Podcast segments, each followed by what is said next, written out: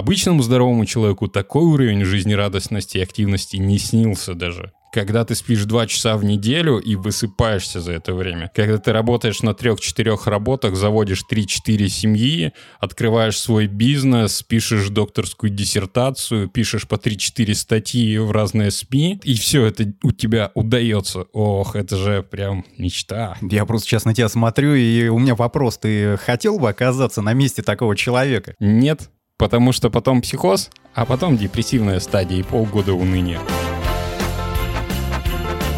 Коко. Три, два, один, поехали! Это Кукуха сказала «Поехали» – аудиоподкаст про психиатрию. Слушай нас на всех платформах, где есть аудиоподкасты. Это Кукуха сказала «Поехали» подкаст о психическом здоровье от студии «Колесица». За столом врач-психиатр и психотерапевт Павел Сбродов. Привет. А также Игорь Нойштарт. Здравствуйте. И я, Александр Алпатов. Сегодня мы снова в тренде. Еще один популярный среди натур чувственных недуг. Биполярное расстройство в соцсетях уверенно конкурирует с депрессией и, похоже, начинает побеждать. Сводки с полей нам представит психотерапевт Павел Сбродов. Меня удивило, когда я начал этим проникаться, то, что биполярочка выходит в тренды психических расстройств и в том числе становится популярным псевдозаболеванием среди любителей этой темы. Биполярочка звучит еще более-менее даже как-то, ну, интересно, так, заигрыванием. Вот маниакально-депрессивный Романтично, психоз. да. Да, и вот то, что в какой-то момент, почти сколько уж, 30 лет назад изменили формулировку диагноза, оно выиграло и утратило вот такой штамп какого-то совсем психиатрического недуга. И действительно, если посмотреть на основные симптомы, не углубляясь действительно в суть их, то это перепады настроения. А перепады настроения для кого характерны? Для подростков. Самый топчик у меня скачет настроение туда-сюда. Мне там 14, 15, 16 лет. Что у меня? Биполярочка. Я в модном тренде. И не такой, как все, понимаешь? В том числе по топчику, если топ-3 представить таких диагнозов, мы упомянули депрессию, я думаю, что она туда входит. Ну, это на все времена. А биполярочка и какой-то третий, наверное, еще стоит назвать, диагноз, э, который занимает Олимп. А, ну, слушай, многие годы сейчас, последние, были панические атаки, но они куда-то отступают. Я не могу точно судить, но... Ну, по личным ощущениям. По личным ощущениям э, расстройство пищевого поведения и ОКР наверное, куда-то туда вверх топчика, и думаю, уже могут разделить между собой одно из первых трех мест. Окей, по ним мы пообщаемся в одном из следующих выпусков, а сегодня биполярное расстройство. Ты упомянул уже, что порядка 30 лет назад э, заболевание изменило название. До, по-моему, 93 -го года оно называлось маниакально-депрессивный психоз, а далее э, с целью дестигматизации данного диагноза и чтобы людям жилось полегче с ним. Э, его назвали биполярным расстройством. И вот этот вот показатель, когда люди стали ставить его себе в статусы в соцсетях, на мой взгляд, он показывает то, что данная затея удалась. Ну да, да. Вообще биполярное аффективное расстройство – это одно из эндогенных заболеваний, так же, как и шизофрения это генетически обусловленное расстройство, где именно генетическая наследственность э, несет лидирующее значение в развитии. То есть там вторично уже будет процесс стресса как стимулятор, и третично будет воспитание. То есть первично это биологическое заболевание, такое же генетическое, как, допустим, сахарный диабет. Ну, то есть прилетает, и ты ничего с этим не можешь поделать. Ну, точнее, можешь немножечко какую-то профилактику, видимо, да, если есть другие факторы, но предрасположенность она уже э, заложена. Э, да, то есть в организме заложен дефект э, в обмене моноаминов, это норадреналин и серотонин в первую очередь. Вот в отличие от дофамина третьего вещества, которые участвуют в генезе чисто депрессивных расстройств, например. Нарушение их обмена ведет к расстройству работы нервной системы, его регуляции, что в первую очередь э, отображается в общем тонусе, которое проявляется в первую очередь в настроении. Настроение, активность, сон. И аффект — это как раз именно настроение. То есть глобальный такой большой процесс, не короткие какие-то, как реакции эмоции, а что-то более длительное, и надо понимать, что настоящее биполярное аффективное расстройство — это тяжелое хроническое психическое заболевание, биологического генеза, которая может лечиться только медикаментозно и которая протекает без участия практически психологических стрессов. То есть у организма нарушается обмен веществ, и он сам по себе уже не может нормально регулировать вот именно настроение, активность, сон, ну, в первую очередь, настроение активность. И чередуются две фазы. Это депрессивная фаза, то есть это депрессия, причем депрессия большая, когда человек там на ее пике лежит и встать не может. Полноценная, да? Вот Да, это вот, когда батарейка садится. Где батарейка садится в конец. Все-таки уровень психоза, э, тяжелое психическое расстройство, и батарейка садится там в конец, как при тяжелом, например, депрессивном эпизоде, когда человек лежит, он не может, не хочет встать, он вообще ничего не чувствует, у него даже мыслей в голове нет. Он просто становится таким буквально овощем, и это может длиться довольно долго, это может длиться месяцами. Через какое-то время депрессивная фаза проходит, начинается этап интермиссии или светлый промежуток, когда никаких симптомов нету что в отличие, например, от шизофрении, от второго эндогенного расстройства, там между приступами всегда есть э, некая симптоматика, которая после каждого приступа становится все тяжелее, тяжелее, тя- тяжелее. Человек, ну, психика человека деградирует и разрушается. То есть здесь есть небольшой отрезок нормы, да, вот э, временной, где Ну, то есть пациент какая-то ремиссия. Да, да. Причем она э, не ремиссия, а интермиссия. То есть э, фактически в этот период поставить человеку психическое расстройство, вот именно по его состоянию на данный момент нельзя. Он фактически психически здоров. До следующего эпизода, до следующей фазы. А кроме депрессивных бывают маниакальные фазы. То есть это патологически повышенное настроение и повышенная активность. Это та самая яркость, и радость и энергия, которую мы, про которую мы Да. говорили в самом да, начале. Да, да, которая переходит в какой-то момент в психоз, человек отрывается от действительности, начинает оперировать своими мыслями, а в этот момент, если во время депрессии мыслей нет и они замедляются, то в моменты мании они ускоряются, и человек начинает генерировать все больше и больше и больше идей. В какой-то момент идеи отрываются от реальности, становятся бредовыми. В основном это идеи величия, изобретательства, всемогущества, сверхспособностей. И обычно в таком состоянии человек попадает на скорой в психиатрическую больницу, если ему везет. А если не везет, то идет откуда-то со стороны Якутии э, свергать власть в Москве. И опять попадает в то же самое заведение. А, Давайте попробуем а, визуализировать. Есть ли в поп-культуре какие-то яркие персонажи, которые могут послужить иллюстрацией Сто данного недуга? сто процентов есть. Э, Баба Яга из сказки про домовенка Кузю. У нее даже был специальный дом для хорошего настроения и дом для плохого настроения. Если вспомнишь, это избушка на курьих ножках и практически сахарный терем, где она была в хорошем расположении духа, и вот такая вот будка для депрессии на курьих ногах. А, Слушай, я помню только домовенка Кузю. Он всегда был в стадии мании, насколько я понимаю. Так, а какие-то, может быть, э, в кинофильмах, чтобы... Более приземленные, да, люди. Да. А, Ну, вот свежий э, сериал «Голяк», вот, где главный герой Винни, да, ведь? Винни, Винни, Винни да. О'Нил. А, Он прям с первой серии, с самого начала э, начинает об этом речь, то, что у него биполярка. Вот. А, Я посмотрел первый сезон, и чего скажу, вот глядя на этот сериал, э, что такое биполярка, не понять вообще. И там есть одна фишка, и эта фишка вообще самого по себе расстройства. А, Если пить правильно подобранные таблетки, все время будет нормально. А Те проблемы, на которые он жалуется, это проблемы больше психологического фактора, когда он ходит к психиатру. Ну, то есть они сопутствующие, да, вот если А, брать... Ну, они э, скорее идут параллельно. А, учитывая его историю, детство, ту ситуацию, обстановку, как- которая вокруг него развивается. Если это... Образ жизни. Да, те проблемы, которые были бы у любого человека практически на его месте с биполяркой или без. А биполярки там нету, я не знаю, как в других сезонах я не посмотрел, потому что там этот момент присутствует, он принимает таблетки.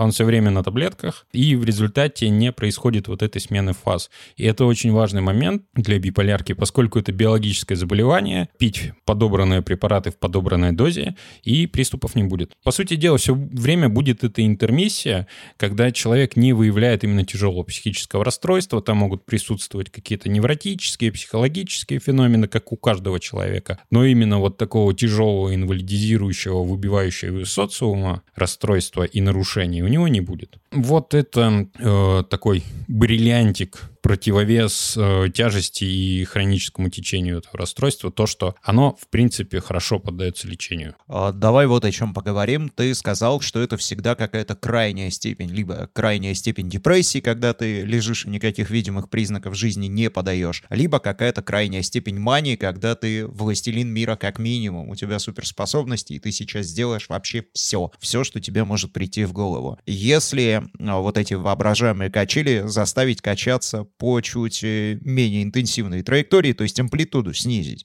а есть ли какие-то варианты, ну, где у тебя чуть меньше амплитуда? То есть не бросает настолько сильно из крайности в А, ну, крайность. я описал как бы вот в чистом виде такое самое яркое. Естественно, там очень большой разброс. И в, ну, в проценте на население там от 0,07 на тысячу до 18 человек на тысячу.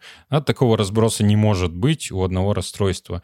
И как и в любом другом случае, биполярное аффективное расстройство — это э, спектр то, что я вначале описал, это психотический уровень, когда и депрессия психотическая, когда человек теряет свойства психики и полностью отрывается от реальности, так и постепенно это может занимать, если депрессивный эпизод, это может занимать месяцы, полгода, иногда наблюдалось в течение несколько лет или даже десятилетий. А, И эпизоды мании, они, короче, обычно это 2-4 недели, вот, э, к сожалению. Но зато сколько можно дел натворить за эти 2-4 недели при такой энергии? То есть, может быть, не так интенсивно, зато размазано по времени. Если вот так длинно, чаще всего это именно психотического уровня расстройства, но есть и более легкие, есть даже, ну, то, что называется субдепрессия, когда просто чуть-чуть подавленное настроение, которое не влияет на темп жизни, на активность, на сон. Ну, у человека чуть-чуть подавленное настроение, там несколько месяцев может быть, потом у него чуть-чуть повышенное настроение, несколько недель, потом опять чуть-чуть подавленное. Сейчас я хочу попросить слушателей нашего подкаста ткнуть себя пальцем в грудь, если описаны симптомы, а как-то подходит под вас. Я вот уже ткнул, потому что очень похоже на то, что я ощущаю в принципе всегда. Я думаю, у всех так, плюс-минус у всех. Нет? Нет. Вот что я скажу самое главное. И, на мой взгляд, почему, э, кроме названия, биполярочка стала модным расстройством? Потому что если посмотреть критерии, даже в той же МКБ или просто на Википедии, в любых источниках, это можно натянуть практически на любого человека. У нормального здорового человека настроение не всегда хорошее. Оно нормальное, обычное, никакое. Если что-то происходит, мы на это реагируем. Что-то происходит хорошее или мы ожидаем чего-то хорошего, настроение, тонус повышается. Мы загораемся идеей, мы можем не спать по нескольку дней, воплощая эту идею. Мы начинаем читать интересную книгу и читаем до утра также сериал или какое-то интересное дело. Но это всегда связано с внешними атрибутами. Как и депрессия, когда что-то плохое происходит в нашей жизни, например, утрата близкого человека, мы грустим, и эта грусть может длиться полгода-год. И это нормально для каждого человека в той или иной мере. Биполярное аффективное расстройство, эндогенное заболевание биологическое, оно не зависит от внешних факторов. Вот внутренние часы, внутреннее реагирование организма, вот это регулирование настроения активности, оно ломается и существует исключительно само по себе. И то есть э, в твоей жизни происходит что-то классное, а тебе все равно грустно. Оно происходит, происходит, происходит, а тебе все равно грустно. То есть твое настроение не соответствует ситуации. Или наоборот, происходит какая-то лютая дичь, череда неудач, а у тебя постоянный оптимизм, типа все будет хорошо. Вот, вот Слушай, это ну, биполярка. не проверить ведь никак, потому что придется человека помещать в какие-то объективно идеальные условия, чтобы понять, что у него что-то не так или с ним что-то не так. Поэтому такой большой разброс в процентном соотношении количества заболеваний на население. Это, наверное, самое тяжело диагностируемое из больших психических расстройств. Чтобы его поставить, нужен очень долгий разговор с человеком и, возможно, проверка э, его информации у его близких людей, у его родных, что оно действительно было так, что он ненормально, несоответственно ситуации вел себя, э, у него было несоответствующее настроение, он, допустим, мало спал или, наоборот, очень много спал при депрессии. Вот момент. То есть, э, почему такой большой разброс? Я по себе скажу, что очень тяжело, даже когда человек приходит и выкладывает. У меня вот последние годы вот такое чередование настроения. Я несколько месяцев грущу, потом, например, две недели у меня кайф, и я успеваю сделать столько, сколько за эти несколько месяцев не успел. Доктор, поставьте Потом мне опять. Да, есть очень большой риск, так как биполярное расстройство ставится в большинстве своем анамнестически, то есть на основе истории человека, Мгм. которую он чаще всего рассказывает. Вот, он может почитать статью, прийти и рассказать, поскольку критерии довольно простые. И самому себе очень легко это поставить. Потому что те изменения, особенно в пубертате, особенно во время гормональных перестроек организма, там очень часто происходит, что наше настроение меняется, и кажется, что оно не зависит от окружения. Но на самом деле, если порыться, причины есть. Просто, ну, еще не настолько психика крепла, не настолько сознание ясно, а может и никогда не будет ясным, а, что человек не может построить взаимосвязи. Что он грустит, например, из-за того, что у него не получается общение с противоположным полом. Либо он не дотягивает до каких-то внутренних стандартов э, по своему телу или по успехам, или он не соответствует ожиданиям своих родителей, поставленным целям, что-то не получается, или те же самые изменения происходят у его родителей, потому что он взрослеет и меняется, они не могут это принять, не могут перестроиться, и он э, резонирует еще как ребенок на их внутреннее состояние. В прошлом эпизоде ты сказал, что если человек добрался до психиатра, то его просьбу нужно удовлетворить. И если биполярка лечится какими-то там тяжелыми таблетками, причем, которые, как ты сказал, нужно принимать основательно, а, но человек до тебя дошел, он утверждает, что у него есть какая-то симптоматика, ему некомфортно. Ну вот как быть? Ну, естественно, я не скажу, что, знаете, очень похоже, как будто вы это все вычитали в интернете. А, идите и лечитесь в интернете. Да, человек ко мне пришел, я должен оказать помощь, я должен провести обследование. И есть такой подход, он, кстати, ну, во время простуды, например, часто используется, особенно если есть признаки не просто вирусного, а какого-то бактериального заражения. Вот я просто только что переболел, да, по идее, оторванной от реальности, как бы взять анализ мазок, прорастить его на специальной среде, на это уйдет неделя, но за неделю сама простуда пройдет. Но с последствиями. Но если в первый же день назначить антибиотики широкого спектра, применимого для этой, допустим, для насморка или для э, фарингита какого-нибудь, это все пройдет за 2-3 дня.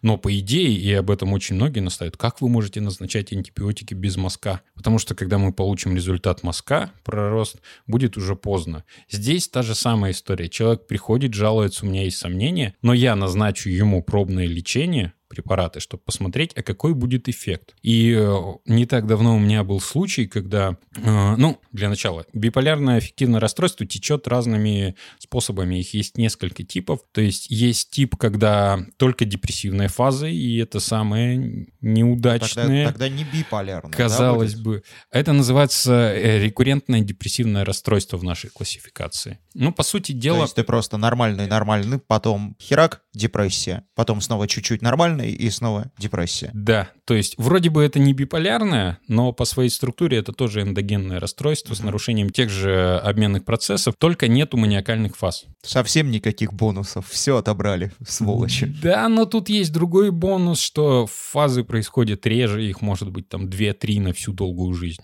А как тогда диагностируется? Может, у человека обычная депрессия. А, когда необычная депрессия, беспричинная и тяжелого уровня, и вот она повторяется с какой-то периодичностью. Но эта периодичность может быть 10 лет, например, а может быть 2 года. Но это, это расстройство, которое относится туда же, но там нету второй фазы. Там есть просто светлые промежутки. Вот, А в обратную сторону можно? можно. Есть Звучит чи- хорошо. Чисто маниакальные фазы. Но вот звучит хорошо, но на самом деле течение этого э, вот такого типа э, расстройства, оно тяжелее поскольку человек чаще уходит в психоз, у него чаще происходит смена фаз или, например, повторение маниакальных. И мания не всегда, она вес... ну, есть понятие веселая мания классическая. Веселая мания, она сразу говорит о том, что там происходит. А есть, например, гневливая мания, когда доминирует э, раздражение, агрессия вплоть до гнева. То есть у человека много сил, много активности, он не спит, но он постоянно в гневе. Это, ну, тяжелое состояние. И вот так вот постоянно всю жизнь без каких-либо внешних причин. Бывают смешанные эпизоды, когда у человека, допустим, вроде бы повышенный тонус, его он мало спит, но у него при этом сниженное настроение. То есть у него бы- быстро текут мысли, например, как при мании, куча всяких идей, но все эти идеи пессимистические, что все будет плохо. Так это паника какая-то получается. Нет, паника все-таки это не идеи, что все будет плохо, а это уже состояние. Это ощущение, что прям сейчас уже плохо. Ну, тогда и надо паранойя. спасаться. Не, паранойя — это мысли, что сейчас уже плохо. Паника — это ощущение, чувство внутреннее. Там доминирует именно э, эмоциональное нарушение. Ну, тревога, страх, страх вплоть до паники. То есть никогда я просто чего-то боюсь, а прям все, надо бежать. Чего я там боюсь, неважно, надо бежать и спасаться. Это другая история. А биполярка, она именно про настроение, про долгие такие вещи. То есть эмоции там практически не затрагиваются, и в эмоциональном плане это обычный человек. А именно фон его настроения, активности, скорость психических реакций, вот это меняется. Паш, когда мы обсуждали депрессию, то говорили о том, что это хоть и патология, но она выполняет вполне определенную функцию. а, Не позволяет человеку погибнуть из-за того, что его организм надорвался. Есть ли какая-то миссия у биполярного расстройства, или это все-таки чистой воды негативная история? Конкретных исследований по этому поводу я не встречал. И а, можно, конечно, за уши, мне кажется, притянуть. Особенно, например, маниакальные формы, потому что это ну, период ги- гипомании, веселой, с позитивным настроем, или даже мании до психоза большой. А, Это действительно очень повышенная активность, и в том числе творческая какая-то идиаторная, то есть когда человек сыпет идеями. То есть она что-то компенсирует в жизни? Да, вот, например, тот самый период депрессии, когда он полгода пролежал. Есть чисто маниакальное состояние, есть вещи хронические, например, как э, в идеале постоянная веселая гипомания. И я встречал людей, у которых она была, то есть это длительный эпизод несколько лет, а потом, допустим, депрессия.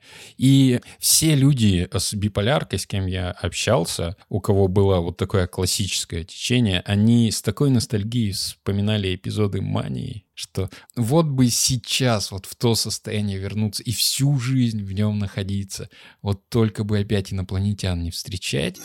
Самое главное, наверное, по биполярке, что на самом деле это, мне кажется, более, с одной стороны, редкое расстройство, чем э, те, кто публично о нем высказываются, особенно в статусах, если говорить э, особенно про молодежь. С другой стороны, частота этого расстройства гораздо выше, чем дают э, официальные стандартные цифры, которые очень сильно разбегаются. Есть важный момент, что даже если диагноз ставится, он, по крайней, как правило, ставится период от 7 до 8 лет после начала расстройства. И это расстройство биологическое. И даже если мы говорим о самом легком течении, это циклотемия, когда э, эпизоды вот именно подавленного и повышенного настроения, они смазаны и практически не выходят за рамки нормального состояния. И, ну, это, как правило, лет через 10. Ну, то есть то плохое После настроение, начала. то хорошее. Да, человек замечает, что его настроение никак не связано с окружающими ситуациями. Ему просто бывает как-то грустно, тяжело и так, ну... Он Он грустно на празднике. Грустно на празднике, есть все поводы веселиться, ему грустно. Это не связано ни с какими психологическими. То есть никто не обидел, все вроде бы хорошо, все дружелюбны, а тебе грустно. Вот. А потом Раз за весело. разом. И тоже без всякой причины. На каких-нибудь похоронах. Да, на похоронах весело, например. Вот, вот тогда Очень. задумаются, по крайней мере, окружающие задумаются, что, Э, наверное, э, Это внешне, истории. как правило, не проявляется, вот именно циклотемия, это больше на субъективных э, ощущениях, и почему она выставляется довольно поздно. И вариант, например, дистемия — это хроническое субдепрессивное такое. То есть, когда на протяжении, возможно, всей жизни, то есть десятилетий, десятилетий, у человека слегка подавленное настроение, и оно никогда не повышается, даже если происходит что-то, ну, прям вообще э, замечательное и прекрасное вокруг.